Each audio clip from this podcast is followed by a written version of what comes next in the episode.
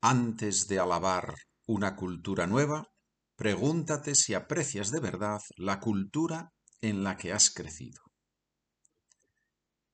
Bien, hoy empezamos con una frase.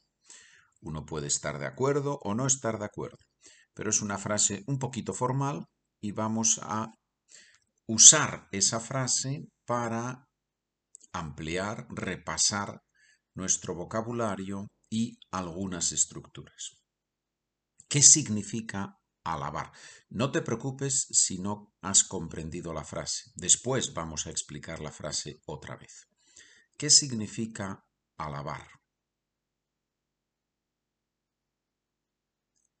Alabar es usar palabras muy positivas para describir a una persona o una acción y un sinónimo de alabar es ensalzar a alguien.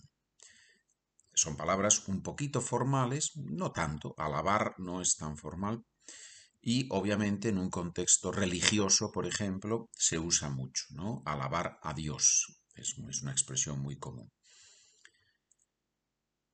Una pregunta, ¿por qué me alabó tanto si no me quería pedir nada? No lo entiendo. es un sentido un poco materialista, ¿no? ¿Cómo es posible que una persona nos alabe, diga cosas buenas sobre nosotros y no nos pida nada, no quiera nada de nosotros? No lo entendemos, es imposible. Entonces la otra persona dice, hombre, no siempre que te alaban es para pedirte algo, ¿sí? No siempre que una persona dice algo positivo sobre ti es así porque necesita algo, no, no es necesario. En la frase está también pregúntate, pregúntate si aprecias de verdad, pregúntate.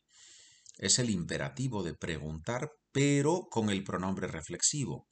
Eso significa que te haces la pregunta a ti mismo.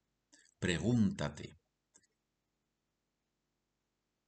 Pregúntale a tu madre si quiere hacer eso. Pregúntale a tu madre si quiere hacer eso. Pregúntate a ti mismo o a ti misma si quieres hacer eso. En la frase también usamos si aprecias de verdad. Apreciar es un verbo fácil, relativamente fácil. ¿Cuál es un sinónimo de apreciar? Valorar, muy bien. Apreciar, valorar. Considerar algo como bueno y estar agradecido por tenerlo. ¿Y qué significa si aprecias de verdad? ¿Qué es ese de verdad? ¿Qué añade el de verdad? Intensifica el valor del verbo. Por ejemplo, me gusta mucho tu dibujo. Me gusta de verdad, realmente, verdaderamente. Dibujar, pintar. Estas palabras a veces, la palabra dibujo se olvida. La hemos aprendido, pero uno olvida, ¿no? Dibujar, sustantivo, el dibujo. Y cuando alguien dice, me gusta mucho tu dibujo, me gusta de verdad, me gusta realmente, verdaderamente, la otra persona puede decir, muchas gracias, lo aprecio de verdad, eres muy amable. Así todos usamos de verdad, ¿sí? Por último, antes de explicar la frase otra vez, ¿qué significa crecer?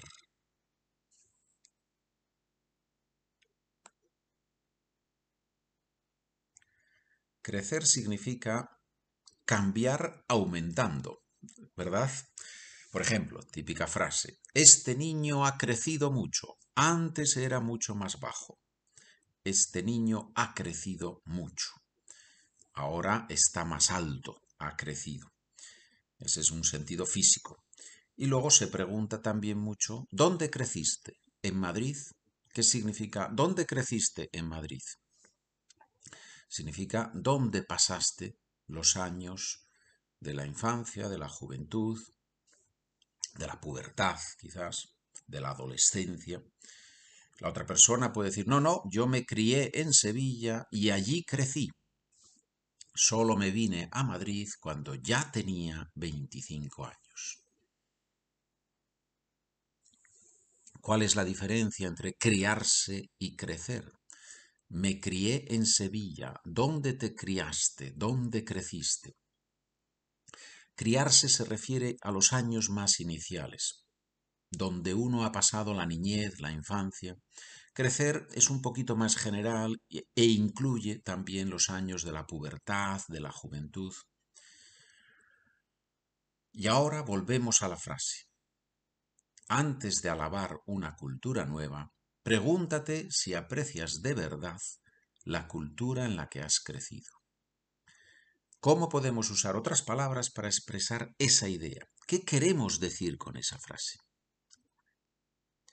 Yo tengo aquí dos explicaciones, te dejo unos segundos, puedes, por supuesto, presionar la pausa, el botón de la pausa, ¿verdad? Y pensar en una posible alternativa a esa frase. Venga, repito la frase, tú presionas, haces clic, ¿verdad? En la pausa y luego yo leo mis dos posibilidades.